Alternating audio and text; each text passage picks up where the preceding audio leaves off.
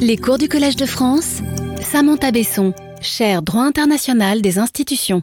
Voilà, mesdames, messieurs, bonjour à toutes et à tous. C'est un grand plaisir de vous revoir euh, ici euh, ce matin, euh, de rencontrer peut-être de nouveaux auditeurs et bien sûr peut-être de parler à d'autres auditeurs plus loin que cet auditoire. C'est aussi un privilège pour moi d'entamer une nouvelle année d'enseignement en vous proposant, euh, comme vous le voyez à l'écran, à partir d'aujourd'hui et pour six semaines, un cours dont le thème est la bonne représentation en droit international. Vous connaissez le programme, j'en parlerai euh, plus en détail euh, tout à l'heure. La leçon d'ouverture du cours de ce matin est intitulée Le droit commun de la représentation internationale. Alors ce titre est un peu osé, osé à mon échelle hein, bien sûr, mais il est un peu osé je m'en expliquerai euh, tout à l'heure.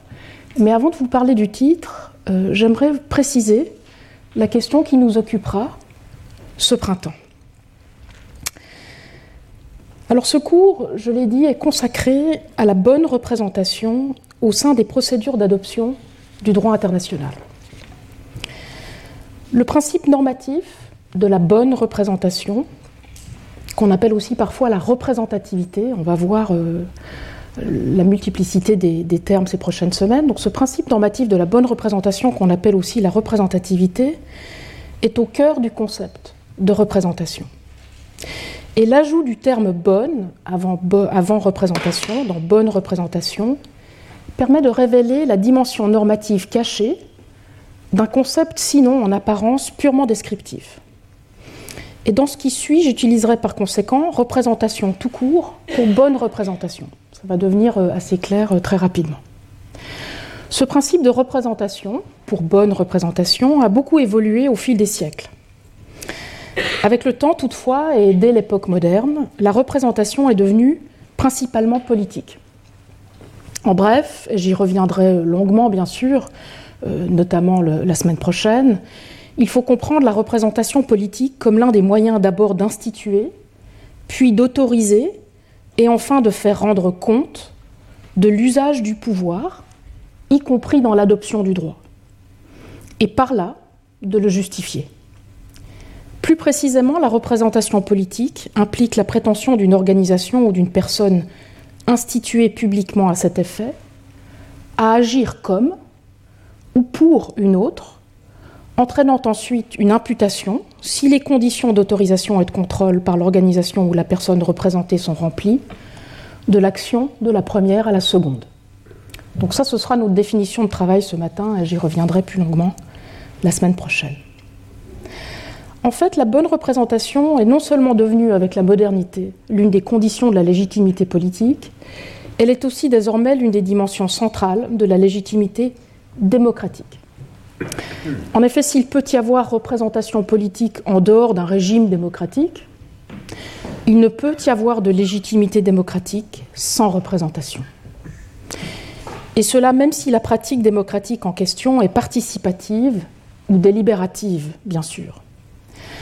En effet, comme l'ont très bien expliqué, quoique différemment, je vous donnerai quelques références ensuite, des auteurs comme Ernst Wolfgang Böckenförde ou Nadia Urbinati, le peuple de la démocratie participative ou de la démocratie directe ne préexiste pas à son institution publique par l'État ou d'autres institutions publiques et n'existe donc pas sans représentation. En outre, sans le jeu de la médiation et donc tant de séparation que de relations continues entre les représentants et les représentés, l'État et la société peineraient ensuite aussi bien à se distinguer qu'à se relier. La représentation n'est donc pas un pis-aller en démocratie, elle est constitutive de l'organisation démocratique. L'exigence de représentation démocratique ne s'applique pas uniquement, et c'est mon propos, aux procédures d'adoption du droit national, mais aussi aux procédures et institutions internationales. Ces procédures et le droit international qu'elles adoptent s'appliquent en effet aux mêmes peuples, aux mêmes citoyens, nous tous, et leur autorité doit donc aussi pouvoir être instituée, autorisée et contrôlée par référence à ces mêmes peuples et ces mêmes citoyens par le biais de la représentation démocratique. C'est en tout cas, comme je l'expliquerai la semaine prochaine, ce que prévoit le droit international des droits de l'homme et plus largement le droit international de la démocratie depuis 1945 déjà. Le droit international garantit en effet à chaque peuple ainsi institué le droit de s'autodéterminer politiquement. C'est ce que vous voyez ici à l'article 1 du pacte sur les droits économiques, sociaux et culturels. Ils permettent aussi ensuite à chacun, au sein de ce peuple, d'avoir le droit égal de prendre part à la direction des affaires publiques directement et par le biais de représentants. C'est ce que nous dit l'article 25A du pacte, cette fois, sur les droits civils et politiques.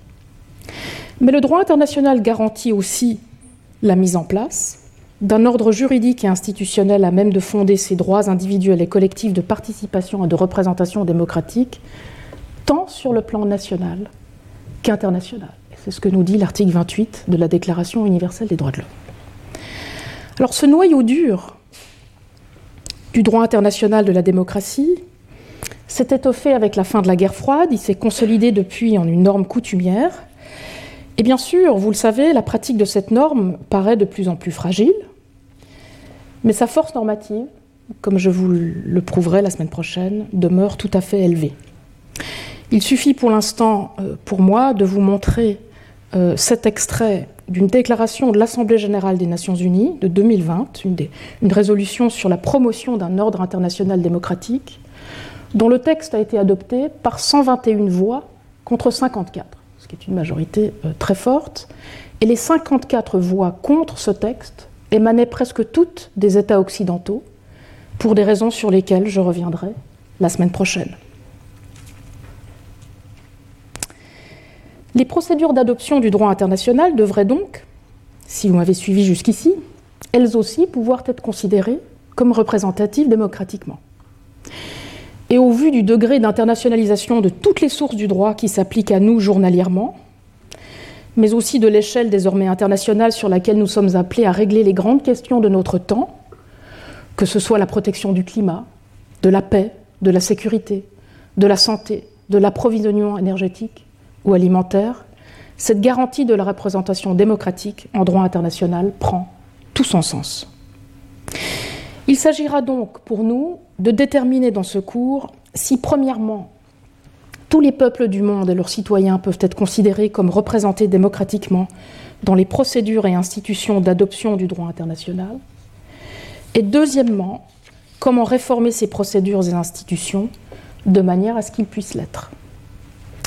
Notez que je ne me prononce pas pour l'instant sur la possibilité de rassembler par le biais d'une seule institution publique mondiale ces citoyens en un seul peuple sur un modèle cosmopolitique de la démocratie représentative. La seule chose que j'exclus déjà, puisque le droit international dont je vous ai montré des extraits l'exclut lui-même, c'est que la démocratie internationale puisse se réduire à une pseudo-démocratie intergouvernementale dont les États et leurs gouvernements seraient des ersatz de citoyens, sans égard à la représentation démocratique des peuples dont ce sont les gouvernements et les citoyens qu'ils gouvernent. Ce que j'exclus aussi par ailleurs, et je l'expliquerai la semaine prochaine, c'est que les États puissent être considérés comme les seuls représentants démocratiques de leurs peuples et citoyens. En droit international, la représentation de ces derniers est d'ailleurs déjà assurée en parallèle, et pour peu qu'on examine les procédures d'adoption de ce droit de près, même si ce n'est que partiellement et imparfaitement, par d'autres institutions publiques, comme les villes, qui jouent un rôle toujours plus prononcé, les régions, les organisations internationales, bien sûr, mais aussi par des organisations privées, comme les syndicats et les organisations non gouvernementales. Alors pourquoi s'intéresser aujourd'hui à la représentativité démocratique du droit international? Vous êtes ici, donc vous vous y intéressez, mais il faut quand même se poser la question de l'actualité de cette question. Nous le savons, je pense, notre représentation internationale laisse encore à désirer et c'est un euphémisme. En droit international, et par défaut, c'est le gouvernement qui est chargé des relations extérieures de l'État et qui assure la représentation extérieure de cet État, et notamment son chef d'État ou de gouvernement et son service diplomatique.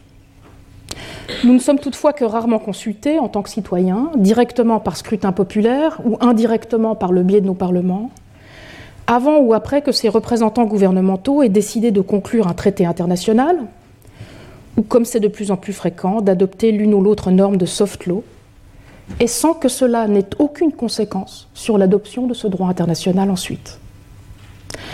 Sans parler de la consultation totalement irrégulière des régions et autres collectivités territoriales instituées en droit interne, et dont les sujets voient pourtant leur situation juridique affectée par ce droit.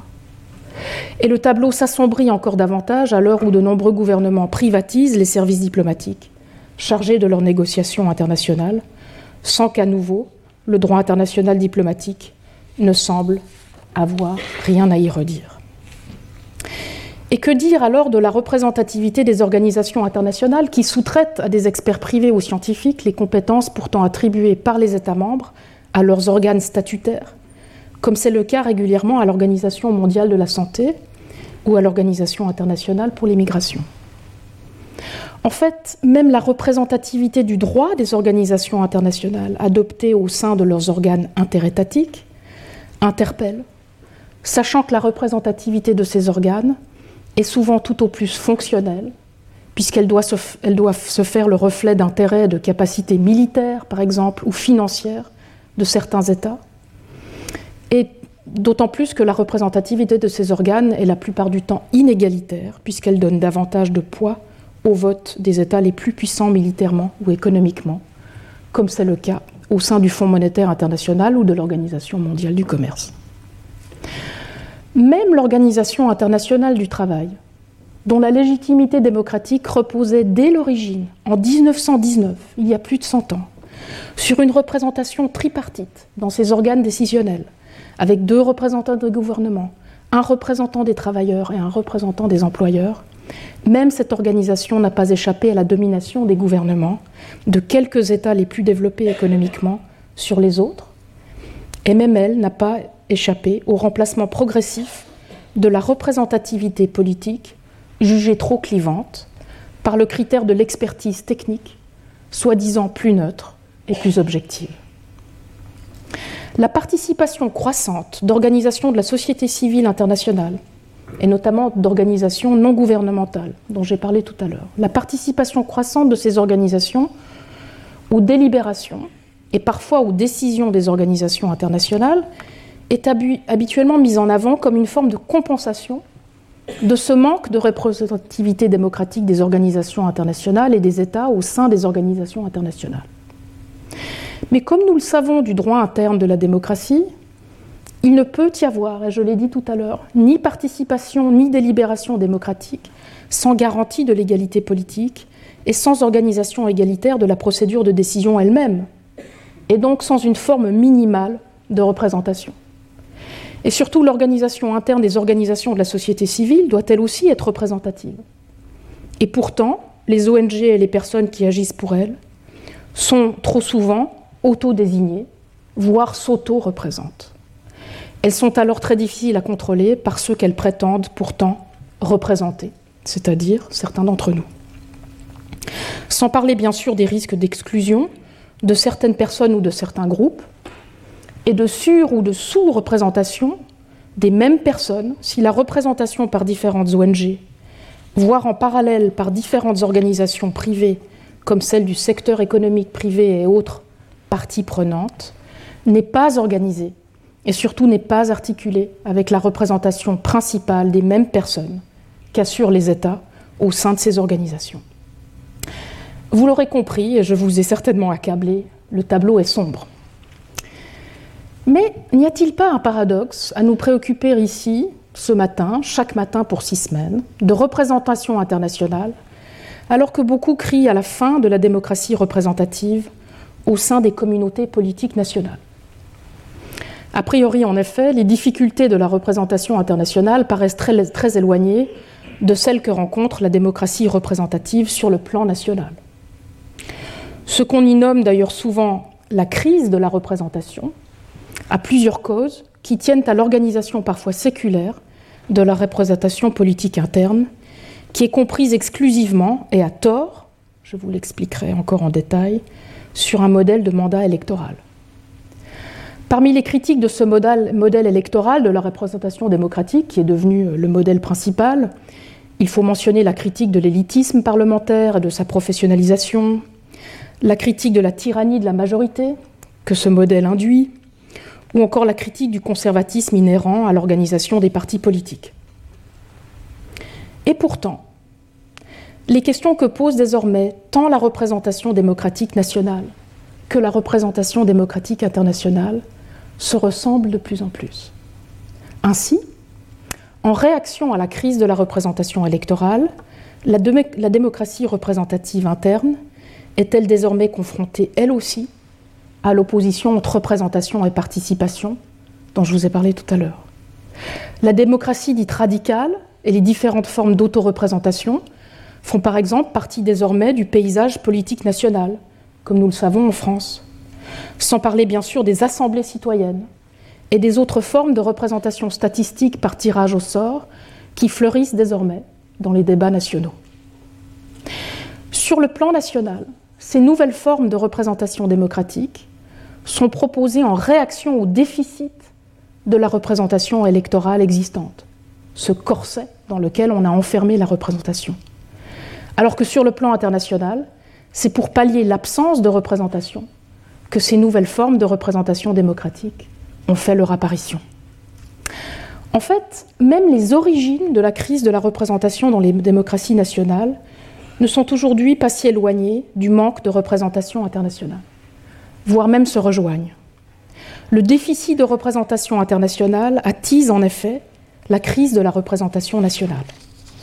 Sur le plan interne, les gouvernements s'en trouvent d'anto renforcés par les procédures largement technocratiques ou du moins oligarchique, d'adoption du droit international contemporain. Et ce, nous le savons, au détriment des parlements nationaux et des procédures de consultation populaire. Sans surprise dès lors, le manque de représentativité démocratique du droit international, et donc de voix au chapitre des peuples dans son adoption, donne souvent lieu à une posture de repli nativiste de la part de ces peuples et à une sanction politique interne du gouvernement pour sa politique extérieure. Les symptômes de cette sanction sont bien connus.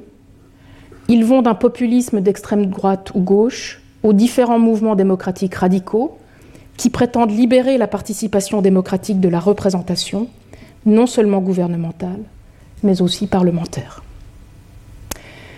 Dans ces circonstances, vous l'aurez compris, remédier au manque de représentation démocratique internationale, y compris en explorant de nouvelles formes de représentation démocratique, participera de la sortie de crise de la représentation nationale. L'avenir de la représentation politique doit passer par une approche englobante, une approche continue de la représentation des mêmes peuples, institués et réinstitués en différents publics sur le plan national et international. Tel sera l'objet de ce cours. Vous l'aurez compris, la bonne représentation dans l'adoption du droit international est une question résolument politique. Elle concerne la justification ou la légitimation de l'exercice du pouvoir sur le plan international, y compris dans l'adoption du droit international. Et l'on mesure, vous l'aurez entendu avec les exemples que je viens de vous donner, on mesure l'ampleur du pouvoir désormais concentré entre les mains de certaines organisations internationales et plus exactement entre les mains de certains États et de leurs gouvernements au sein de ces organisations. Et donc, qu'on le veuille ou non, la question de la bonne représentation politique s'est invitée en droit international. De manière ironique, la question de la représentation démocratique n'en est pas moins juridique pour autant. En fait, c'est une question politique éminemment juridique. Et c'est ce qui explique qu'elle soit au programme d'un cours de la chaire de droit international du Collège de France. Il y a au moins cinq raisons à cela que je vais vous présenter euh, maintenant les unes après les autres. La question est juridique, premièrement, et c'est une platitude en raison de son objet. Je vous l'ai dit, il s'agit de représentation démocratique dans l'adoption du droit international. Il s'agit d'être représenté lorsque nos représentants adoptent du droit. Elle est aussi juridique, deuxièmement, en raison de son organisation. La représentation démocratique requiert des procédures et des institutions, en bref, ce qu'on appelle un droit de la représentation. Et ce droit, je l'ai dit, c'est le moyen d'instituer, d'autoriser et puis de faire de rendre des comptes au pouvoir. Mais plus important encore, troisièmement, la représentation ne peut avoir lieu que par le biais du droit. Elle requiert en effet l'existence de cet ordre ternaire qu'est le droit, et qui ne se confond ni avec le représentant ni avec le représenté, pour pouvoir garantir et assurer tant leur séparation que leur relation. Fiction par excellence, et j'y reviendrai, la représentation n'est possible en outre que par le droit, qui institue l'État ou une autre institution publique, qui organise ensuite la séparation des pouvoirs, qui assure la médiation entre l'État et le peuple institué, qui constitue le rapport constitutif entre représentants et représentés, et enfin, qui pose ou qui fonde l'égalité politique. Cette dimension juridique inhérente à la fiction de la représentation permet d'ailleurs d'expliquer la dimension à la fois normative ou prescriptive, et donc en apparence idéale, et pratique ou réelle de la représentation dont j'ai parlé en ouverture. Ce concept, à la fois en apparence descriptif et profondément normatif. On comprend bien d'ailleurs cette dimension éminemment juridique de la représentation, quatrièmement, en examinant l'histoire de la représentation politique les conceptions modernes de la représentation politique que nous utilisons aujourd'hui, j'y reviendrai, ont en effet été élaborées sur la base de principes et institutions juridiques développés par les juristes du droit canon, puis les juristes du droit privé au Moyen Âge. C'est le cas d'une part de la notion de personne morale et de représentation par cette personne, puis de cette personne par sa tête ou son organe, et d'autre part de la notion de mandat en droit des contrats et de représentation par le mandataire ou le délégué.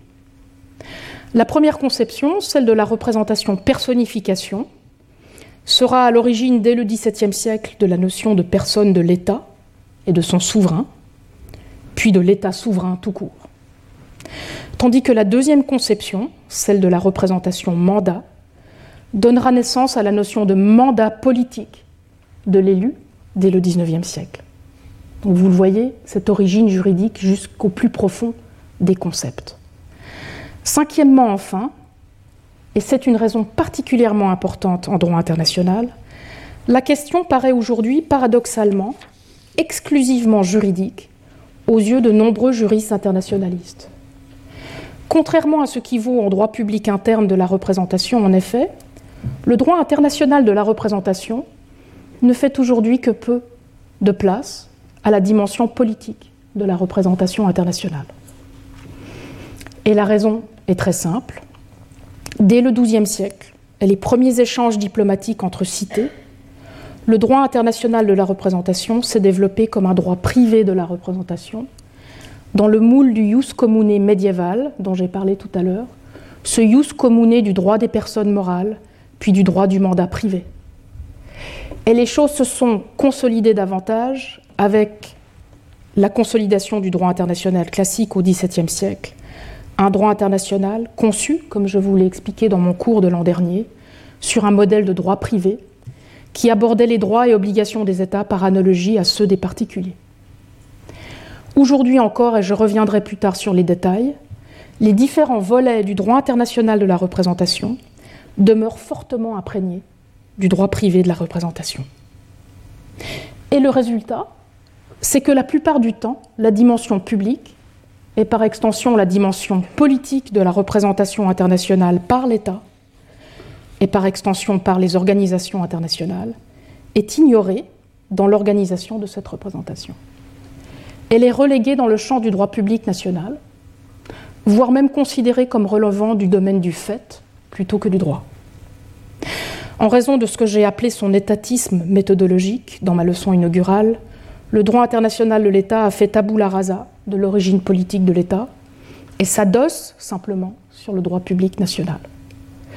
Les États étant les personnes originaires du droit international, c'est leur représentation propre qui est en jeu, par analogie à celle de personnes de droit privé. Et cela vaut aussi, par extension, pour la représentation des organisations internationales. C'est d'ailleurs ce qui explique que le droit international de la représentation se soucie davantage des représentants des États ou des organisations internationales, plutôt que des États ou des organisations internationales eux-mêmes comme représentants, ou alors uniquement comme représentants d'autres États ou d'autres organisations internationales. La plupart du temps, en effet, en droit international de la représentation, les représentants des États ou des organisations internationales ne sont pas abordés aussi comme des représentants des peuples de ces États ou organisations internationales. Alors il y a bien sûr des exceptions que j'explorerai et exploiterai avec vous dans ce cours et que je chercherai à systématiser à la lumière du droit international de la démocratie dès la semaine prochaine. C'est le cas en matière de reconnaissance des gouvernements, d'accréditation de représentants gouvernementaux au sein des organisations internationales, d'admission et d'exclusion d'États membres dans certaines organisations internationales, euh, et enfin de représentation des États dans les organes interétatiques des organisations. Quatre domaines dans lesquels la question de la représentativité démocratique fait son chemin. Mais même là, la dimension politique de la représentativité demeure contestée et la pratique inégale. Les conséquences de l'absence de dimension politique du droit international de la représentation sont nombreuses. Et je me limiterai ici à en mentionner deux, qui sont assez techniques et qui relèvent du domaine du droit des organisations internationales, mais ce n'est pas un hasard. C'est en effet le domaine dans lequel toutes les questions de représentation politique qui ont été refoulées en droit international de l'État affleurent à nouveau. Première conséquence de l'absence de dimension politique du droit international de la représentation, l'érosion de la séparation des pouvoirs. Les fonctions extérieures de l'État étant artificiellement séparées de sa souveraineté interne, ces pouvoirs, une fois attribués aux organisations internationales, ne sont pas habituellement organisés en droit des OI sous l'angle de la représentation démocratique, alors qu'ils le sont sur le plan interne. On le voit bien si on examine les traités constitutifs des organisations internationales, qui ne prévoient que rarement la séparation des pouvoirs, et encore moins de limite à la délégation de pouvoirs législatifs à des organes exécutifs au sein de l'organisation. En fait, la délégation et la redélégation de ces fonctions au sein des organisations internationales suivent un modèle de représentation résolument non politique, celui du droit privé du mandat. D'où d'ailleurs le recours au terme totalement indéterminé de délégation de pouvoir dans ce contexte et la perplexité que cela crée en droit contemporain des organisations internationales. Deuxième conséquence, tout aussi technique, toujours au sein du droit international des organisations internationales, la confusion publique-privée. L'absence de référence à la représentation politique en droit des organisations internationales explique aussi pourquoi aujourd'hui il est très difficile de faire la différence entre les représentants et d'autres participants aux délibérations et décisions des organisations internationales. Je prendrai notamment ces prochaines semaines l'exemple de l'Organisation mondiale de la santé, parce que c'est un, exemple dans lequel euh, cette, cette, confusion est particulièrement parlante. La notion de capture par le secteur privé et les curieuses discussions auxquelles elle donne lieu en droit contemporain des organisations internationales remplacent désormais ce que le droit public de la représentation nous permettrait de clarifier au sein des institutions internes, et ce depuis plusieurs siècles sans conception de la représentation politique internationale et sans critères de représentativité, comment espérer aujourd'hui pouvoir faire la différence entre un participant légitime aux procédures internationales d'une organisation et un simple lobbyiste? La nature, tant politique que juridique, de la bonne représentation au droit international explique que mon objectif dans ce cours soit double. Premièrement, contribuer, vous l'aurez compris, à guider les réflexions et la pratique des juristes internationalistes pour révéler et renforcer la dimension démocratique du droit de la représentation internationale. Mais aussi, deuxièmement, participer au débat de théorie démocratique contemporaine sur l'avenir de la représentation politique en étendant ces débats aux droits et aux institutions internationales. La nature tant politique que juridique de la question de la bonne représentation, qui se reflète dans ce double objectif, se reflète aussi dans la méthode que j'utiliserai avec vous dans ce cours. Il s'agira, premièrement, d'interpréter le droit international de la représentation, c'est-à-dire lui donner un sens qui soit à la fois contextualisé dans la pratique internationale contemporaine de la représentation et justifié par référence aux droits et valeurs démocratiques protégés par le droit international de la démocratie représentative. Mais il s'agira aussi, deuxièmement, en raison des rapports étroits qui existent depuis toujours, je l'ai dit, entre le droit de la représentation et la fiction de la représentation politique, de développer un argument de théorie démocratique de la représentation internationale. Si cette alliance entre interprétation juridique et théorie politique est possible, c'est que le type de théorie démocratique qui m'intéresse est non idéal. Elle part de la pratique politique existante, elle cherche à la justifier, à la critiquer, à la réformer de l'intérieur, en partant de ces pratiques politiques et juridiques telles qu'elles existent. Et le lien avec le droit et la théorie de ce droit est donc tout trouvé. Le droit est une pratique sociale normative et donc par définition une pratique non idéale. Le lien est d'autant plus clair en matière de représentation que cette dernière relève, comme je l'ai expliqué, du domaine de la fiction et d'un type de fiction normative que seul le droit peut imposer à la pratique. Une fiction qui s'impose à la réalité et qui est contrainte par cette réalité en retour. Enfin, cette dualité méthodologique du cours se retrouve aussi dans les sources que j'utiliserai avec vous. Des sources de droit international, comme j'en ai déjà montré quelques-unes, mais aussi de droit national comparé. Nous allons faire du droit national comparé des relations extérieures des États et des organisations, d'une part, mais aussi des sources de théorie démocratique, d'autre part. Je vous montrerai tout à l'heure quelques références que vous pourrez explorer davantage si vous le souhaitez. Alors, par la force des choses, me direz-vous, tous les droits nationaux ne pourront pas être comparés. Et la même chose pour toutes les théories de la représentation démocratique qui sont, euh, vous le savez, extrêmement nombreuses et varient grandement d'une culture politique à une autre, y compris euh, en Europe. Mais il existe heureusement déjà des projets de droit comparé des relations extérieures des États, tout comme des projets de théorie de la représentation comparée, auxquels je vous renverrai pour prolonger la réflexion. L'objectif premier de ce cours étant de proposer une interprétation du droit international de la représentation qui reflète la dimension démocratique de cette dernière et sa continuité avec la représentation démocratique interne, il est important pour moi, dans cette première leçon, de vous présenter ce droit en général, tel qu'il est. Et ensuite, semaine après semaine, nous apprendrons à l'interpréter, euh, à, le, réorganiser et peut-être à le réformer. Alors je procéderai euh, en trois temps. Après vous avoir exposé ses origines dans ce que j'ai appelé tout à l'heure le jus communi médiéval de la représentation, je vous présenterai les différents volets du droit international de la représentation contemporain, avant d'esquisser dans un troisième temps les moyens de faire de ce droit un droit véritablement commun de la représentation internationale à l'avenir. D'accord? Donc nous sommes maintenant arrivés au cœur de cette leçon, et ce cœur est composé de trois parties. Premièrement, le jus commune de la représentation.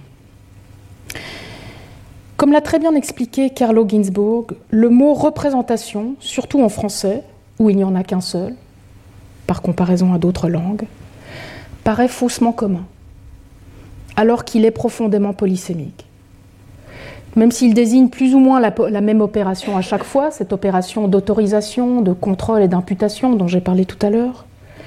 Donc même s'il désigne plus ou moins la même opération à chaque fois, pour reprendre le terme de Hasso-Hoffmann, cette opération prend un sens très différent selon les contextes. Et tenter d'identifier un seul concept commun à tous ces contextes, y compris au sein de toutes les traditions politiques qui ont recours à ce terme, serait absolument vain. Les auteurs, comme par exemple Manuela Albertone ou Michel Tropper, préfèrent donc se concentrer sur un métaconcept. D'autres, comme Yves Saint-Omer, sur l'identification d'idéotypes weberiens. Heureusement, pour moi et pour vous, même si la représentation au droit international contemporain présente, elle aussi, plusieurs sens, comme le rappelait par exemple Paul Reuter en 61 déjà dans son cours de la haie, ces sens multiples de la représentation en droit international de la représentation sont en nombre plus réduit qu'ils ne le sont euh, dans le langage courant ou en théorie politique. Et ils sont au nombre plus réduit par la force des choses. C'est-à-dire que le droit international, c'est un droit que nous partageons, c'est un droit que nous avons en commun. D'où le terme même et l'idée même d'un droit international de la représentation. Même si le terme de représentation nous vient du latin representatio, terme qui s'est ensuite disséminé dans toutes les cultures juridiques de langue latine, puis plus loin par le biais du droit international, le cœur des conceptions contemporaines de la représentation politique ne nous vient pas du droit romain.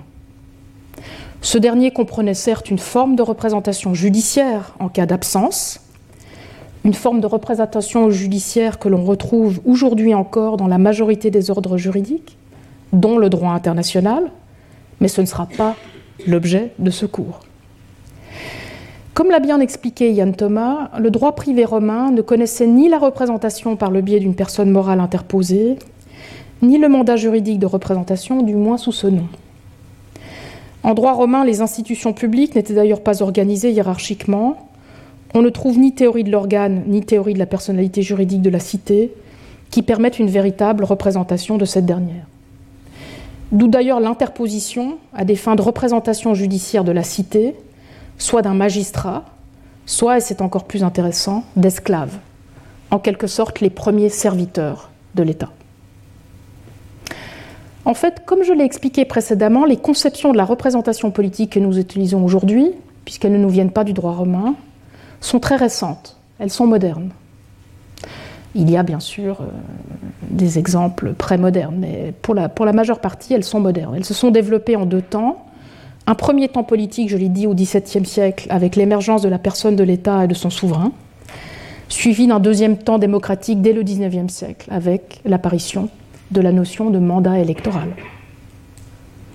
Et l'origine de ces, ces conceptions démocratiques modernes elles-mêmes, je l'ai dit, et médiévale. Ces conceptions sont en fait le fruit de nombreuses permutations théologiques, puis juridiques, qui ont eu lieu dès le XIIe siècle. Et pour désigner ce premier groupe de conceptions historiques de la représentation, je parlerai de conceptions théologico-juridiques ou politico-juridiques. Ces conceptions plongent leurs racines dans le droit privé médiéval et forment le cœur du jus commune de la représentation. Elles se sont développées dès le XIIe siècle sur la base de deux conceptions juridiques de la représentation, élaborées par les juristes d'abord du droit canon, pour l'Église, puis du droit civil, surtout dans la tradition germanique et italienne.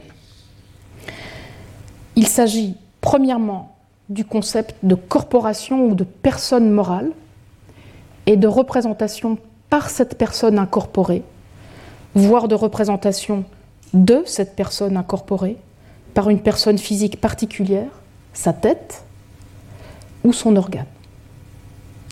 Et la discussion la plus célèbre de ce concept de corporation ou de personne morale, c'est celle de Marsilius de Padoue au XIIIe siècle. Je parlerai ici de représentation personnification ou de représentation incorporation, car le représentant qui personnifie et incorpore agit comme le représenté. Il l'institue, dira-t-on plus tard. D'ailleurs, on parle quelquefois en anglais de stand for représentation. Le deuxième concept médiéval de la représentation est celui du mandat, je l'ai dit, ou de la délégation juridique, donc de représentation par un mandant, euh, par mandataire, pardon, ou par un délégué. Elle a été développée notamment dans la discussion de Bartolus de Saxo-Ferrato au XIVe siècle. Et on parle ici de représentation mandat, parce que le représentant agit pour le représenter. Et en anglais, on parle quelquefois de, act for représentation. En allemand, pour ceux qui parlent l'allemand, c'est la Stellvertretung par opposition à la Repräsentation. Euh, l'allemand a deux termes qui permettent parfaitement de couvrir d'une part la représentation euh, incorporation et d'autre part la représentation mandat. Une variation de la représentation mandat est celle du trust, du droit privé anglais, dans lequel le trustee agit plus librement et sans mandat stricto sensu, mais toujours dans l'intérêt du truster. Avec l'arrivée de la modernité, le droit privé de la représentation, donc ce jus commune médiéval, a donné naissance au droit national, au droit public de la représentation. Mais ce droit porte encore la trace des deux conceptions de la représentation du droit privé médiéval. La première conception, la représentation personnification, se retrouve dès le XVIIe siècle dans la notion de personne de l'État et de son souverain, puis de l'État souverain tout court et de ses organes, tandis que la deuxième conception, celle de représentation mandat, je l'ai dit, donne naissance dès le XIXe siècle à la notion de mandat politique de l'élu. Le droit public moderne de la représentation en droit interne est principalement orienté vers une conception aujourd'hui organique de la représentation. Un avatar de la représentation incorporation, impliqué cette fois-ci au corps de l'État lui-même et à ses organes, puis par extension au corps de l'organisation internationale et à ses organes. En droit public contemporain de la représentation démocratique, ces deux conceptions d'origine de la représentation s'entrecroisent encore voire se complètent. La représentation politique, je l'ai dit, permet en effet, dans la conception moderne, d'abord d'instituer et d'organiser, c'est la représentation institution, puis dans un deuxième temps, d'autoriser ce qui a été institué et de lui faire rendre des comptes, c'est la représentation autorisation. Et ces deux dimensions sont essentielles à la représentation démocratique.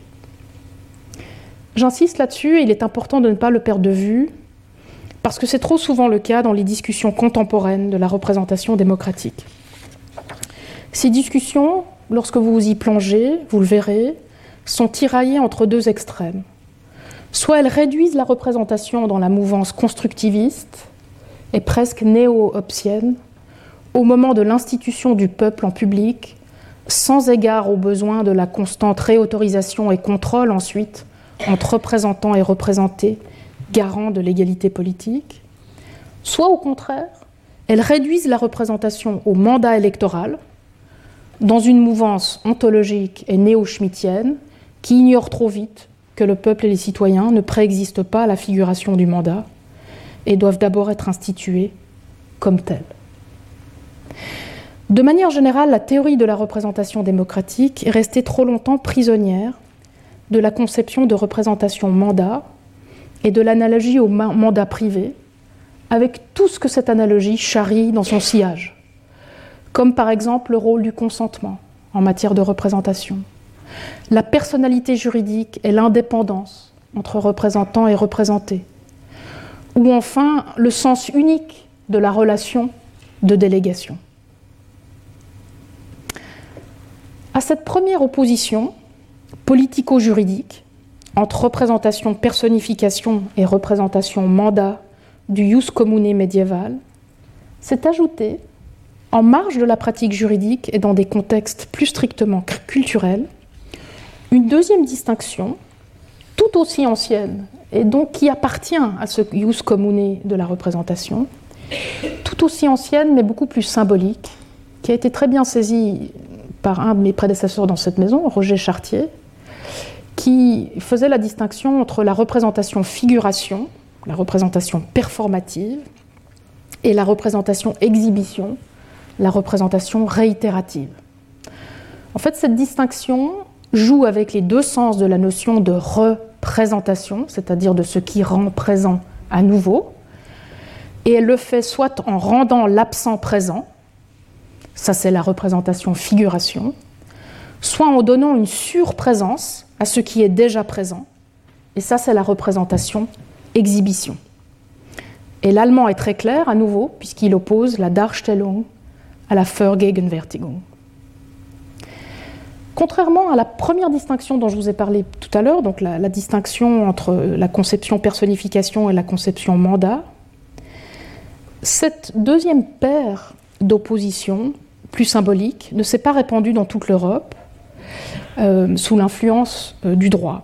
Mais, et donc on la rencontre surtout dans le contexte culturel français ou allemand, avec différents accents. Mais là où elle existait, elle s'est plaquée sur la distinction juridique, ce qui n'est pas du tout surprenant, ce qui veut dire que la représentation mandat va sous l'influence euh, de la représentation figuration visait à rendre un absent présent, tandis que la représentation personnification visera parfois à redoubler la présence.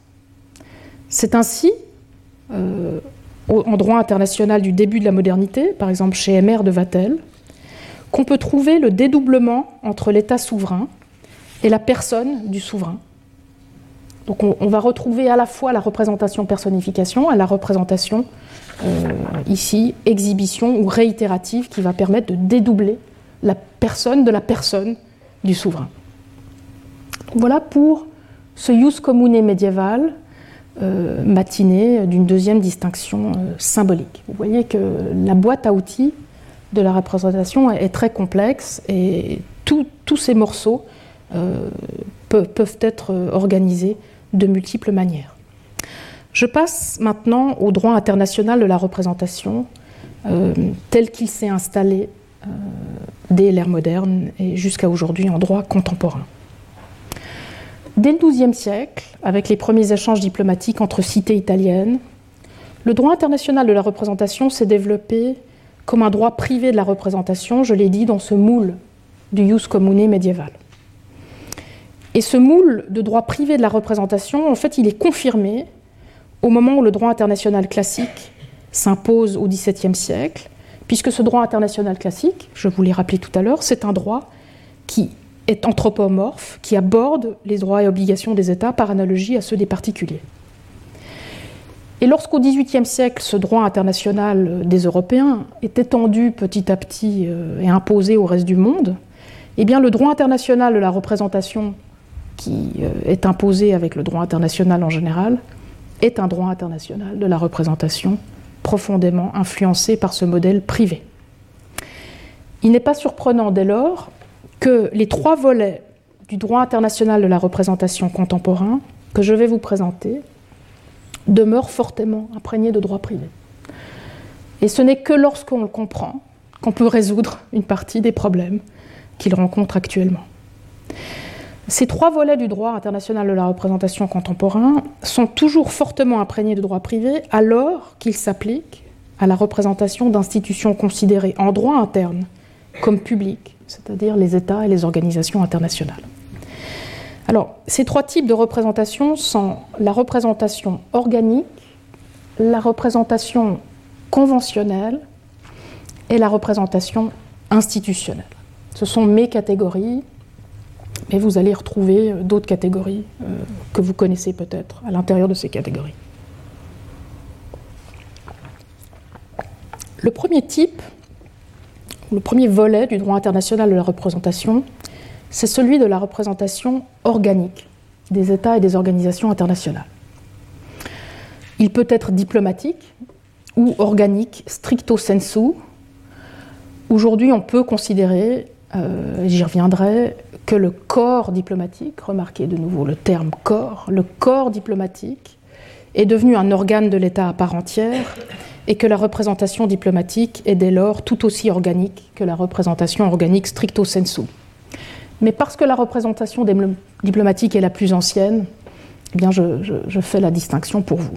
Donc la représentation diplomatique, c'est la première forme de représentation organique, c'est la plus ancienne des deux, elle est assurée par des représentants dont la fonction de représentation est permanente. Le rôle, c'est de représenter. Et cette représentation diplomatique s'est développée dès le XIIe siècle avec le jus commune de la représentation. C'est d'ailleurs elle qui mène, qui est la locomotive de ce jus commune de la représentation, sur la base d'abord du droit des personnes morales, puis ensuite du droit du mandat privé. Et puis au fil du temps, ces deux conceptions se sont mélangées jusqu'à faire de la représentation diplomatique que l'on connaît aujourd'hui un hybride, un hybride qui s'est réhybridisé dès le XIXe siècle sous l'influence du droit public national de la représentation et notamment de la théorie de, de l'organe. Alors si l'on retrace l'histoire du droit international de la représentation diplomatique, on remarque en effet trois périodes. D'abord, dès le XIIe siècle, donc tout au début, une forme de représentation personnification, euh, avec même une dimension de représentation symbolique du diplomate. Je reviendrai sur les diplomates à la fin du cours tout à l'heure lorsque je vous parlerai de l'illustration que j'ai choisie pour ce cours. Puis plus tard, dès le XIIIe siècle, on remarque que la représentation personnification par les diplomates est remplacée par une représentation mandat. Le diplomate devient simplement un mandataire euh, chargé de conclure un traité en lieu et place du mandant. Et tout ce qu'il conclut lit le mandant tout de suite. Et puis enfin, on a un troisième temps euh, avec la consolidation du droit public moderne de la représentation en droit interne.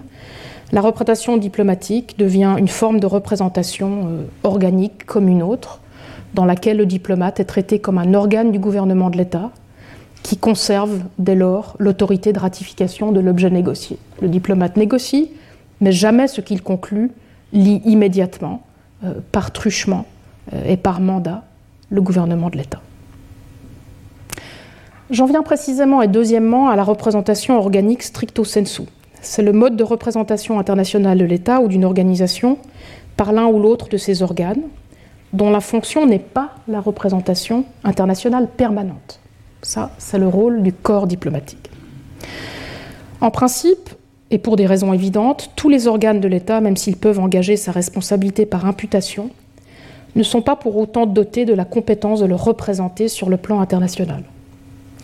Comme nous le verrons, il y a deux scénarios. Soit l'État ou l'organisation internationale désigne à chaque fois l'organe qui peut la représenter internationalement, c'est ce qu'on appelle la représentation internationale spéciale. Soit, s'il n'y a pas de désignation d'un représentant spécial, le droit international de la représentation, fondé sur la pratique des États, reconnaît par défaut qu'une triade de personnes peuvent représenter cet État ou une organisation internationale. Le chef de l'État, le chef de gouvernement, ou encore le ministre des Affaires étrangères. C'est ce qu'on appelle parfois la représentation organique générale. Et lorsqu'elle est le fait du chef de l'État, on dit aussi qu'elle est directe ou personnelle, parce que le chef d'État incarne l'État et le représente de manière symbolique. On parlait d'ailleurs autrefois du droit de représentation générale du chef d'État. Donc cette représentation du droit international de la représentation, cette représentation organique, vous la voyez, euh, elle est principalement exécutive. Elle est le fait de l'exécutif et du gouvernement et de ce que le gouvernement euh, va euh, désigner comme représentant. Le droit international prévoit certes quelques exceptions à cette représentation internationale exécutive par défaut, notamment en cas d'absence de représentativité démocratique. C'est ces exceptions qui vont m'intéresser ces prochaines semaines.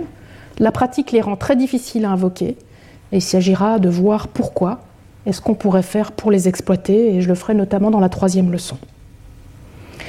Cette première catégorie juridique organique de représentants internationaux a été développée avant tout pour les États, mais elle trouve désormais aussi à s'appliquer par analogie aux organisations internationales, qui disposent pour certaines, vous le savez, d'un corps diplomatique, et pour le reste, bien sûr, d'organes.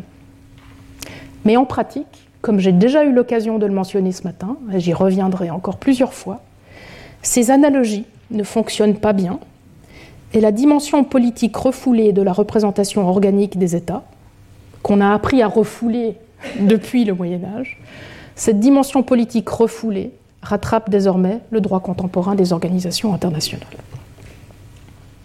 Deuxième type de représentation internationale en droit international de la représentation, la représentation conventionnelle, ou la, la représentation mandat entre États, entre OI, entre États et OI. Alors ce deuxième pan du droit international de représentation, comme son nom l'indique, conventionnel, contractuel, c'est le pan, le volet du droit international de la représentation qui est aujourd'hui encore le plus influencé par le jus commune médiéval. Il est entièrement, presque entièrement et immédiatement inspiré du droit privé du mandat.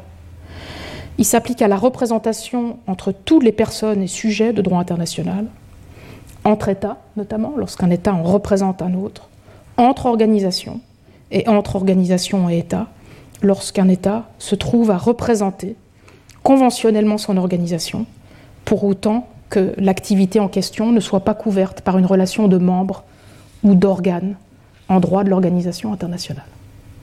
Alors, si l'on peut comprendre l'utilité pour une institution publique de pouvoir se comporter comme une personne privée dans certaines circonstances, et d'avoir recours dans ce type de cas à un mandat de représentation privée, il est difficile d'en expliquer la légitimité démocratique lorsque ce type de représentation mandat est généralisé et s'applique potentiellement à l'entier des relations extérieures d'un État, sans égard particulier à la souveraineté du peuple, dont la souveraineté est affectée par ce mandat de représentation par un autre État. Troisième type ou volet de représentation internationale en droit international de la représentation, le plus complexe, c'est celui de la représentation institutionnelle au sein des organisations internationales, pour citer le terme consacré par Evelyne Lagrange. Ce troisième pan du droit international de la représentation s'applique, en tout cas en apparence, à la représentation des États par les organisations internationales. C'est un hybride du droit privé des personnes morales et du droit national fonctionnel de l'organisation publique du XIXe siècle mais s'y ajoute aussi parfois, et c'est profondément contradictoire et très déstabilisant pour les juristes, des traces de représentation mandat, donc de représentation conventionnelle, entre deux personnes juridiques distinctes. Et c'est le cas notamment en matière de délégation de fonctions des États aux organisations internationales, puis des OI aux États, ou encore à des personnes privées. Alors en bref, j'y reviendrai bien sûr plus longuement puisque j'y consacrerai tout un cours. Le droit des organisations internationales aborde l'organisation internationale comme la personnification d'une communauté d'États par laquelle les États sont représentés et donc liés individuellement en droit par l'action interne et externe de l'organisation. Hein, donc c'est vraiment la représentation personnification. À ces fins de représentation, l'organisation dispose d'ailleurs d'organes, je l'ai dit, comme le ferait un État. Mais, malheureusement, ou heureusement, l'analogie avec la théorie de l'organe en droit public national doit s'arrêter là. Sauf exception, en effet, la communauté politique des États n'est pas incorporée et instituée comme telle publiquement par la personnification de l'OI. Les États membres doivent en effet pouvoir conserver leur indépendance institutionnelle et leur souveraineté malgré l'institution de l'organisation internationale. Et pour ce faire, il siège comme membre au sein des organes interétatiques de l'organisation internationale. Il s'ensuit dès lors que pour avoir le beurre et l'argent du beurre, une personnification de l'organisation internationale, mais des, États souverains qui demeurent parfaitement indépendants, eh bien, il s'ensuit que, sauf exception de type confédéral comme l'Union européenne, l'organisation internationale ne peut pas réinstituer les peuples de ses États membres la représentation des États par les représentants de ces États n'est pas considérée en soi comme une représentation des peuples de ces États. Et ce, malgré le fait que ces mêmes représentants, en droit interne, soient pourtant bien les représentants de ces peuples. Et c'est ce qui explique que les sujets de droit interne, comme ils sont parfois désignés, pour les distinguer de la personnalité juridique internationale des États membres de l'OI, restent soigneusement séparés institutionnellement de l'organisation internationale. Si l'État membre demeure souverain dans ce modèle représentatif, c'est tout au plus, me semble-t-il, en tant que souverain schizophrène. Et bien sûr, les peuples affleurent. Ils affleurent indirectement, précisément lorsqu'il est question d'améliorer la représentation des États au sein des organes interétatiques des organisations internationales. Dès que des questions de proportionnalité démographique ou régionale apparaissent comme correctifs à l'égalité formelle des États. La représentation démocratique des peuples des États membres est aussi en cause en droit des organisations internationales qui disposent d'assemblées parlementaires ou qui fonctionnent sur un modèle de représentation multipartite, comme l'Organisation internationale du travail dont je vous ai parlé en ouverture. Et donc cette construction représentative profondément imparfaite, le Frankenstein de Jan Klabers, avec son entrecroisement de types et de sujets de représentation multiples, et malgré une mise à distance artificielle de la représentation démocratique, vacille. Il vacille lorsque l'organisation interne de l'organisation internationale va jusqu'à faire, dans certains cas, de ses États membres des organes de mise en œuvre du droit de l'organisation internationale dans l'ordre juridique interne. Lorsque c'est le cas, en effet, l'État représenté par l'organisation internationale devient soudainement son propre représentant, en dissociation complète de sa relation de représentation démocratique de son peuple. Vous voyez beaucoup de travail sur ce troisième volet et nous l'aborderons de front. avec courage lorsque nous serons mieux armés d'ici quelques semaines. J'en viens maintenant au droit commun de la représentation internationale. Je vous ai expliqué comment ce jus commune médiéval de droit privé s'est développé comme matrice du droit de la représentation internationale contemporain, comment ce droit international de la représentation euh, s'est répandu ou a été imposé au reste du monde dès le XVIIIe, XIXe siècle. Et ce que j'aimerais faire maintenant, c'est m'interroger sur les moyens de faire en sorte que ce droit puisse aujourd'hui être considéré comme véritablement commun, c'est-à-dire commun dans l'exigence de représentation démocratique du droit international de la démocratie. Alors la tâche est immense, euh, mais le propre d'un cours euh, au Collège de France, c'est d'aborder des tâches immenses, hein. c'est de commencer à défricher ce qu'il faudrait faire. La tâche est immense parce que la commonalité qui est parvenue à imposer le droit international de la représentation tient à trois facteurs que j'ai déjà présentés, mais que je vous résume ici. 1. La nature privée de la représentation. 2. La césure artificielle ainsi imposée entre le droit public national de la représentation et la représentation internationale. Et 3. Les analogies que cela induit entre toutes les personnes du droit international, États ou organisations internationales, et la multiplication et la fragmentation des régimes de représentation internationale d'une institution à l'autre qui s'ensuit. Dès lors, faire du droit international de la représentation un droit commun aujourd'hui implique de défaire une partie de cet édifice pour mieux le reconstruire. Il faudrait commencer, un, par assurer la dimension démocratique de la représentation internationale en droit, deux, organiser la continuité de la représentation démocratique nationale et internationale, notamment des États et des organisations internationales, et trois, articuler les différentes institutions publiques de représentation internationale entre elles en fonction de leurs relations de représentation des mêmes publics et compléter cette représentation par celle qu'assurent les organisations privées comme les ONG sur un modèle multipartite inspiré de celui de l'Organisation internationale du travail. C'est ainsi qu'il faut entendre le projet d'un droit commun de la représentation internationale que je vous propose.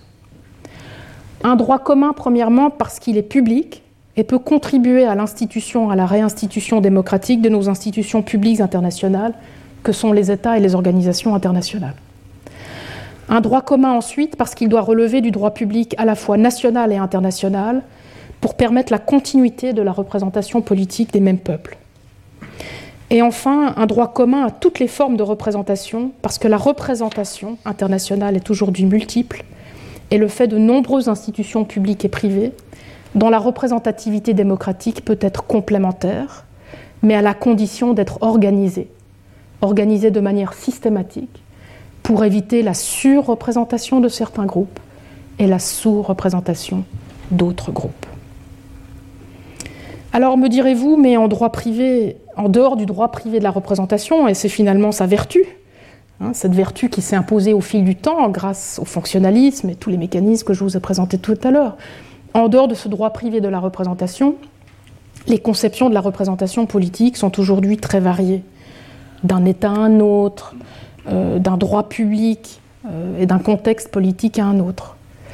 Et donc, si le droit international de la représentation doit devenir plus commun à l'avenir, comme je le propose, il est important d'envisager sérieusement de le construire par le bas et par le recours au droit comparé des relations extérieures des États, plutôt que par le haut avec des recettes toutes faites, technocratiques, quasi scientifiques, techno-démocratiques, hein, disait René Jean Dupuis, j'aime bien ce terme, imposée par les Nations Unies. Donc il s'agit vraiment de faire l'inverse et de commencer par le bas pour construire euh, ce droit commun des relations extérieures par le bas. Par la comparaison de ce qu'on appelle en allemand le droit public international, concept que nous n'avons pas forcément dans d'autres euh, cultures juridiques, ou qu'on appelle aussi parfois en allemand, y compris en allemand en Suisse, la constitution extérieure des États, donc le Außenverfassung, vraiment l'idée d'avoir une constitution pour les relations extérieures de l'État.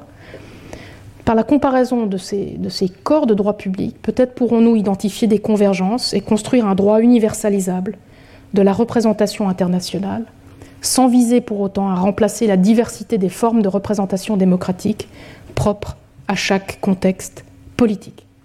Ce sera en tout cas l'objet euh, de la prochaine leçon que d'envisager cette possibilité. Comme je l'ai annoncé tout à l'heure dans mes, objectifs, j'ai conçu ce cours à la fois comme une, contribution aux réflexions des juristes internationalistes sur l'avenir de la représentation internationale et comme une contribution au débat des théoriciens démocratiques contemporains sur l'avenir de la représentation politique. Et comme je vais vous le montrer maintenant, la représentation internationale est malheureusement encore un angle mort, ou du moins un impensé, des recherches dans les deux domaines. Je vais essayer d'amener ces deux domaines à, penser cet impensé. Alors, comme toujours, euh, nous ne sommes que des nains sur les épaules des géants, donc je vous ai préparé des bibliographies qui seront mises à disposition euh, sur le, site du collège avec des références bibliographiques dans, les deux domaines. et ce que je vais faire maintenant, c'est vous montrer ce qui a été fait en théorie démocratique de la représentation démocratique et ce qui a été fait en, en théorie du droit international de la démocratie et pourquoi, pour l'instant, aucun de ces deux champs de recherche ne sont encore parvenus à saisir notre objet. Alors je commence avec la théorie politique. Jusqu'à il y a peu, la discussion de la représentation démocratique en théorie politique ne faisait guère mention du droit international ou de la dimension internationale tout court. C'est curieux, mais ça s'explique. Alors, on y trouve mention de la nouvelle échelle transnationale, voire mondiale, bien sûr, des questions politiques à régler, comme le climat ou la santé. Donc on trouve régulièrement, à la fin d'un article ou d'un chapitre, la réflexion euh, selon laquelle il faudrait repenser l'échelle de la représentation politique. Mais cette prise de conscience, pour l'instant, n'a donné lieu qu'à un rejet de la dimension euh, purement territoriale de la communauté démocratique au tournant du millénaire. On a vu fleurir quelques propositions de transnationalisation de la représentation entre parlements nationaux, mais la question de la démocratie internationale au-delà de l'État a peu occupé euh, les auteurs qui sont pourtant les auteurs phares de ce qu'on a appelé la renaissance de la théorie de la représentation démocratique depuis euh, une dizaine d'années, a peu occupé euh, ces auteurs qui se sont beaucoup préoccupés de représentation délibérative ou constructive.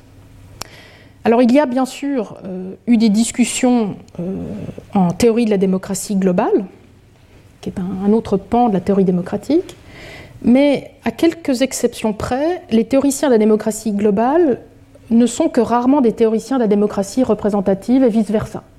C'est-à-dire que les théoriciens de la démocratie globale vont parler de tout, de beaucoup de choses fascinantes, mais très peu de représentation.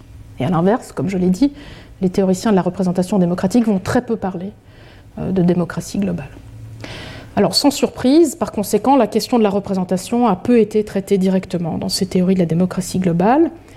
Euh, ça a été le cas au début des années 90, euh, avec à l'époque euh, une multitude de, publications sur la, euh, proposant des théories idéales de la démocratie cosmopolitique, avec des projets de réforme des Nations Unies, de création d'assemblées parlementaires mondiales. Mais la plupart de ces projets étaient monistes et cosmopolitiques et cherchaient à recréer un système institutionnel mondial unique séparé de la chaîne de représentation politique des États et surtout exclusif d'autres institutions représentatives internationales parallèles. Par la suite, de toute façon, ces premières théories de démocratie euh, globale idéale, cosmopolitique, ont été remplacées avec le tournant vers la démocratie globale non idéale par un deuxième tournant de théorie, un deuxième groupe de théories, beaucoup plus délibérative et participative, euh, dans lesquelles la question de la représentation internationale a été euh, mise de côté.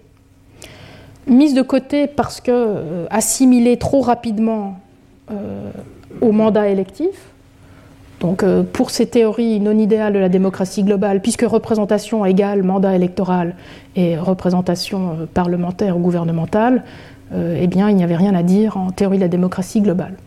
Donc ça c'est une première raison pour ce rejet. Et puis une deuxième raison, c'est un intérêt de ces, nouvelles théories de la démocratie globale euh, pour euh, des formes plus participatives de démocratie, plus délibératives, participation de parties prenantes, etc., qui ne font pas place, à tort, je l'ai dit, à la représentation. Alors de nos jours, les théories de la démocratie globale qui traitent encore de représentation concernent soit des organisations internationales en particulier, comme l'Union européenne, sur l'Union européenne, on a beaucoup de, théories démocratiques sur la représentation, soit des domaines particuliers comme la protection du climat ou la question de l'innovation institutionnelle, par exemple sous la forme d'assemblées citoyennes, est mise en avant, et j'y reviendrai euh, dans, ma dernière leçon. Donc en somme, s'il faut saluer le renouveau depuis une dizaine d'années de la théorie de la représentation démocratique euh, et la re reconnaissance de la centralité de la représentation en démocratie, bien au-delà de la représentation par mandat électoral du Parlement et du gouvernement, on peut regretter aujourd'hui que ce renouveau n'ait pas encore inclus la sphère internationale. Alors qu'en est-il dans le deuxième champ qui m'intéresse, celui de la théorie du droit international? Euh, Pourquoi est-ce que j'affirme ici que jusqu'à peu, la question de la représentation politique euh, était finalement peu discutée euh, par, mes collègues? Alors, il faut bien sûr commencer par dire que des théories du droit international qui se sont penchées sur la question de la légitimité démocratique, il y en a évidemment de, de très nombreuses. C'est d'abord le cas des théories dites du droit constitutionnel international. Mais ces théories ont longtemps mis l'accent avant tout sur les valeurs et principes constitutionnels du droit international et peu sur les institutions, et donc très peu d'accent sur la représentation. Lorsqu'elles se sont penchées sur les procédures, beaucoup d'entre elles se sont penchées sur la question de ce qu'on appelle la démocratie internationale compensatoire, c'est-à-dire la participation de la société civile ou alors se sont euh, axés sur la délibération dans la sphère publique internationale. Et à chaque fois, le traitement est fait sans égard à la représentativité de cette société civile et sans égard à la représentativité de cette délibération. Lorsque la question du contrôle démocratique est réapparue dans certaines de ces discussions de théorie du droit constitutionnel international, qu'il s'agisse de questions de contrôle des organisations internationales notamment, ou la société civile au sein de ces organisations internationales, les modèles qui ont été proposés sont toujours des modèles euh, apolitiques, de bonne gouvernance ou de accountability, sans égard pour les questions de représentativité démocratique. Et systématiquement d'ailleurs, si vous examinez les grands commentaires et les grands ouvrages consacrés au droit international des organisations internationales récents, vous verrez que les auteurs qui sont chargés de traiter de questions comme la participation, la délibération ou la légitimité au sein des organisations internationales ne sont pas habituellement des juristes.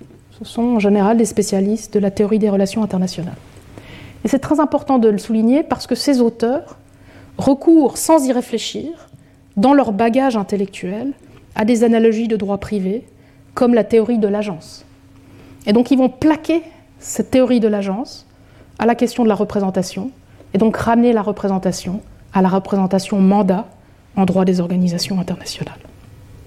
Alors il y a un deuxième groupe chez les théoriciens du droit international intéressés par les questions démocratiques, qui est moins constitutionnel, qui s'intéresse directement à ce qu'on appelle le droit international de la démocratie. Malheureusement, dans ce deuxième groupe, qui était très très actif euh, au tournant du millénaire, on remarque aujourd'hui euh, que le, le discours s'est quasiment tari sous l'emprise euh, d'un conservatisme réaliste, euh, dont je vous parlerai euh, la semaine prochaine. Et c'est très regrettable euh, parce que toutes les discussions qui ont eu lieu, comme par exemple des discussions sur le droit de l'homme à la démocratie ou le droit de quelques États d'imposer la démocratie par la force, sont des discussions qu'on peut tout à fait critiquer, et je, le fais aussi, mais qui n'ont rien à voir finalement avec ce que nous cherchons ici, c'est-à-dire euh, une théorie de la représentation démocratique. Il existe, à mon avis, une troisième voie à explorer, c'est ce que nous ferons la semaine prochaine, entre d'une part une lecture purement réaliste du droit international, qui réduit le droit international à la pratique de la majorité des États et qui confond la régression démocratique dans le monde avec la fin du droit international de la démocratie, et d'autre part une lecture idéaliste qui s'affranchit de cette pratique et confond théorie démocratique et droit de la démocratie. Comme souvent, les juristes peinent à trouver leur place entre apologie et utopie. Et ce sera cette place que nous essayerons de trouver ensemble la semaine prochaine en droit international de la démocratie.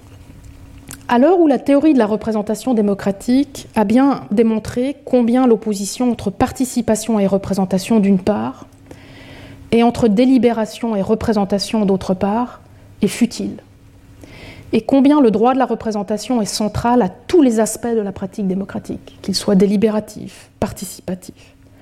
Il est temps que la question de la représentation démocratique reprenne sa place dans les débats des juristes internationalistes intéressés par la question de la légitimité démocratique du droit international, et c'est l'objet de ce cours, euh, comme un nain sur les épaules des géants, de ramener et de ramener euh, ces discussions au cœur des débats. Alors j'en viens maintenant euh, à mon avant-dernier point, c'est-à-dire le programme du cours. Je vais essayer de vous amener euh, très rapidement euh, à travers les différents points que j'espère pouvoir traiter avec vous. Vous aurez vu que le cours est divisé en six leçons, dont celle d'aujourd'hui. dans la prochaine leçon, celle de la semaine prochaine, qui est intitulé La théorie et le droit du système international de la représentation démocratique multiple, je me tournerai vers la représentation démocratique en détail.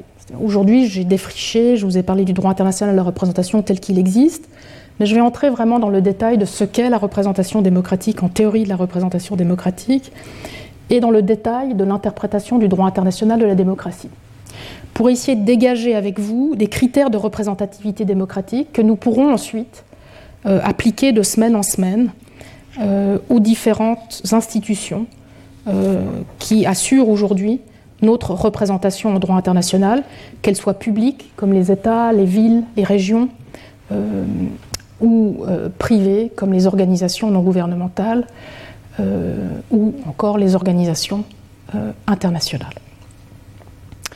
Alors précisément, la troisième et la quatrième leçon sont conçus comme euh, deux volets de cette représentation. Un premier volet public, dans lequel euh, je vous parlerai de la représentation par les États, mais aussi par les villes, les régions et les organisations internationales.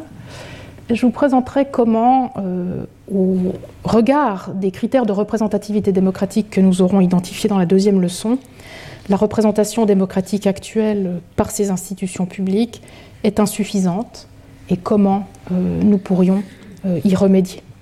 Et je ferai de même dans le deuxième volet institutionnel de la représentation internationale, dans le quatrième cours qui sera consacré à la représentation internationale euh, de, la société civile, notamment par les organisations non gouvernementales. Je vous présenterai l'état du droit international des organisations non gouvernementales, parce qu'il y en a, il se développe en fait de manière très active au sein des organisations internationales. Et puis je vous présenterai de manière critique euh, ce euh, qui ne va pas forcément en termes de représentativité démocratique dans ce droit et comment nous pourrions y, remédier. La cinquième leçon, probablement la plus technique, vous me direz, euh, sera consacré à la représentation dans, à travers et par les organisations internationales. Il s'agira euh, de voir euh, et d'aborder la question de la représentation de front sous ces, ces, trois questions, c'est-à-dire non seulement comment est-ce que nos États, nos villes peut-être et nos régions nous représentent au sein des organisations internationales, mais comment les organisations internationales contribuent à la représentativité de ces différentes institutions et comment les organisations internationales elles-mêmes, de plus en plus, nous représentent en droit international au sein de procédures internationales ou d'autres organisations internationales. Et là, comme le droit des organisations internationales est très vaste, je prendrai euh, comme exemple l'ONU, l'Organisation internationale du travail dont j'ai déjà parlé, l'Organisation mondiale de la santé et évidemment euh, l'Union européenne. Et cette question, puisqu'elle est finalement très dense, très technique et parfois, sous certains aspects, assez nouvelle, fera l'objet du colloque des 22-23 juin prochains, euh, auquel euh, ont été conviés euh, des spécialistes tant de la démocratie globale, donc des philosophes politiques spécialistes de la démocratie globale, que des juristes internationalistes spécialistes du droit des organisations internationales. Donc ça nous permettra vraiment d'aller beaucoup plus profondément dans la question. Vous trouvez le programme du colloque déjà sur le site de la chaire et je vous en reparlerai euh, à la fin du cours, dans, tous les cas. Et puis la sixième et dernière leçon, euh, en guise de perspective d'ouverture, sera euh, consacrée à la représentation internationale des peuples à venir et du vivant. il s'agira pour moi de passer en revue et de traiter des arguments en faveur d'une meilleure représentation de ceux que personne ne représente actuellement dans les procédures d'adoption du droit international, ce qu'on appelle les générations futures et le vivant non humain. Alors, si la question de la protection juridique des intérêts, voire des droits de ces nouveaux sujets se pose désormais régulièrement en droit national et international, vous connaissez euh, la chanson, la question de leur représentation politique, en revanche, euh, est euh, posée de manière plus rare, et lorsqu'elle est posée, elle est posée avant tout en droit interne, et peu en, droit international, et quand elle l'est, c'est surtout par des théoriciens et moins par, par des juristes alors qu'elle soulève des questions tout à fait passionnantes pour euh, l'argument que je défends dans ce cours. Donc nous nous interrogeons sur la possibilité de représenter démocratiquement les intérêts de ceux qui ne sont pas encore présents, qui ne sont pas encore présents parce qu'ils ne vivent pas encore, ou qui ne sont pas encore présents euh, parce qu'ils ont des intérêts euh, qui ne sont pas encore jugés comme égaux à ceux de ceux qui sont représentés déjà actuellement sur le plan politique. Avec toutes les questions très difficiles d'articulation que cela pose pour la bonne représentation internationale des autres sujets, ceux qui sont présents, ceux qui sont égaux, et qui pourtant, je l'ai dit, ne sont pas encore suffisamment représentés sur le plan international. Donc c'est un peu euh, le conflit des représentés auquel nous allons avoir lieu auquel nous allons euh, consacrer ce, dernier cours. Et je pense que ça me donnera l'occasion de revenir sur euh, tout l'argument euh, que je vous, vous, aurai présenté sur le système de représentation multiple par des institutions publiques et privées qu'il faudrait développer sur le plan international. Ça nous donnera un nouvel angle sur la même matière, un angle avec une nouvelle temporalité du politique, et un angle avec un nouvel écoumène euh, du politique. ça nous permettra en particulier de parler du rôle qui est attribué de plus en plus aujourd'hui aux experts scientifiques dans le contexte de l'adoption du droit international, notamment au GIEC, et de ce que ce rôle implique pour la représentation démocratique euh, internationale. Donc voilà euh, pour le programme du cours, vous voyez que les choses seront assez intenses.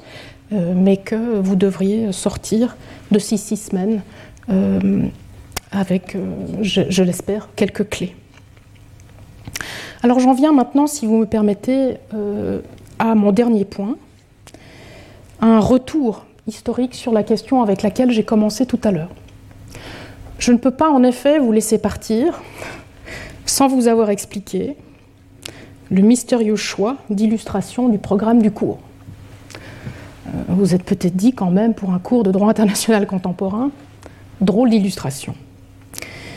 Alors cette tapisserie, si vous l'avez regardée, si vous êtes en ligne, vous pouvez la mettre euh, en PDF devant vos yeux. Si vous êtes dans l'auditoire, euh, vous avez un gros plan ici. Cette tapisserie, c'est une tapisserie des Gobelins, une belle tapisserie du XVIIIe siècle, qui fait partie d'un ensemble de tapisseries qui se trouve à Versailles, qui ont été préparées pour représenter différentes facettes du gouvernement de Louis XIV dans sa politique étrangère.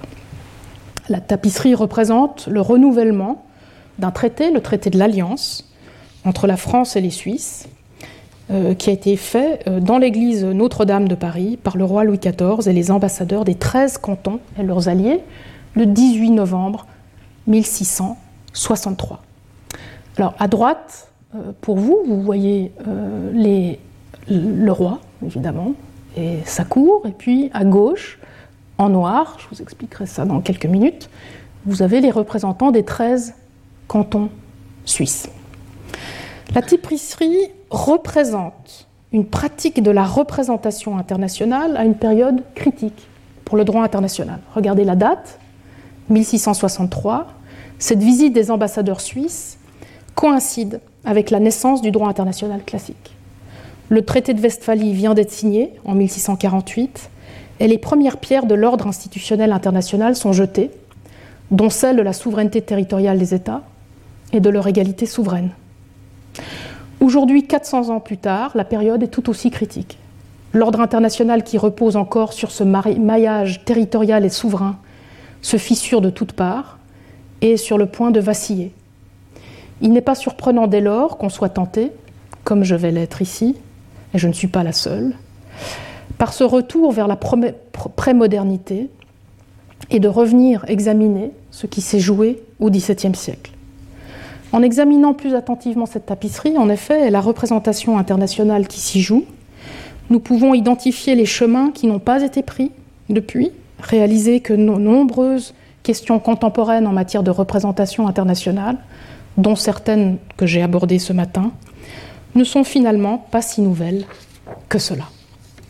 Alors cette tapisserie, ou représentation religieuse au centre, monarchique et républicaine, s'entrecroise, m'a paru intéressante à au moins trois titres pour mon argument dans ce cours. Premier point, l'importance de représenter la représentation. Si la représentation du renouvellement de l'alliance fait l'objet d'une tapisserie de cette valeur, hein, c'est que représenter la représentation permet de la mettre en scène d'en tirer un certain pouvoir. C'était ce que Louis Marin euh, nous a appris au sujet de la représentation du pouvoir et du pouvoir de la représentation. Regardez les beaux habits colorés de la suite du roi de France et comparez-les aux habits noirs des représentants des Suisses, représentants qui du reste sont les seuls, vous le voyez, à porter barbe. Regardez comment les premiers sont presque tous sur une estrade, alors que les seconds sont debout, plus bas et en retrait. Voyez enfin comment les premiers, dont le roi, portent chapeau, alors que les seconds paraissent tête nue.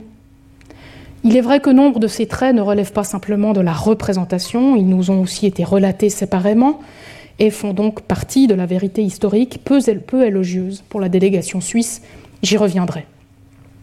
Mais on le voit bien, même si les médias de représentation de la représentation ont changé, et même si les moyens d'honorer ou de frustrer ont changé aussi, la mise en scène de la représentation internationale ne date pas d'hier. Il suffit de penser à l'épisode de la chaise manquante pour la présidente de la Commission européenne Ursula von der Leyen, alors que Charles Michel, le président du Conseil européen, qui est l'organe le plus intergouvernemental qui soit dans l'Union européenne, lui, avait une chaise. Deuxième intérêt de la tapisserie, la continuité entre représentation nationale et internationale. Si la représentation du renouvellement de l'Alliance fait l'objet d'une tapisserie de cette valeur, c'est aussi que la représentation internationale ici représentée a une importance majeure. Et ce n'est pas seulement en raison du contenu du traité, qui est ici renouvelé, qui était un traité très important, avec beaucoup, beaucoup d'apports pour la France, mais aussi en raison de l'importance pour la justification du pouvoir national, de la représentation internationale de ce pouvoir. Si cet effet de renforcement du pouvoir du roi est clair, en l'occurrence, après tout, il est en France, hein, le renforcement du pouvoir des Suisses en Suisse est beaucoup moins apparent. Mais finalement, la tapisserie étant française, ça me semble évident. Mais le renforcement du pouvoir n'en est pas pour moindre.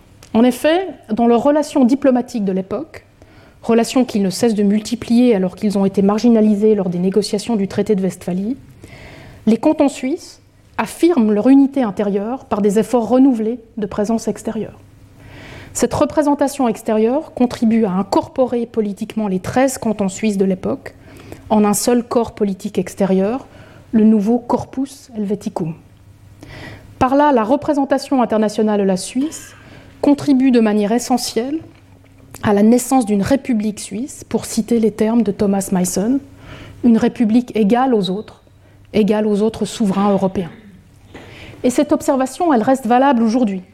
La représentation internationale, comme j'ai essayé de vous l'expliquer ce matin, ne commence pas et ne s'arrête pas aux portes de l'État, contrairement à ce que l'état du droit international de la représentation contemporain laisse à penser. Au contraire, le droit international de la représentation contribue à instituer et organiser la communauté politique interne.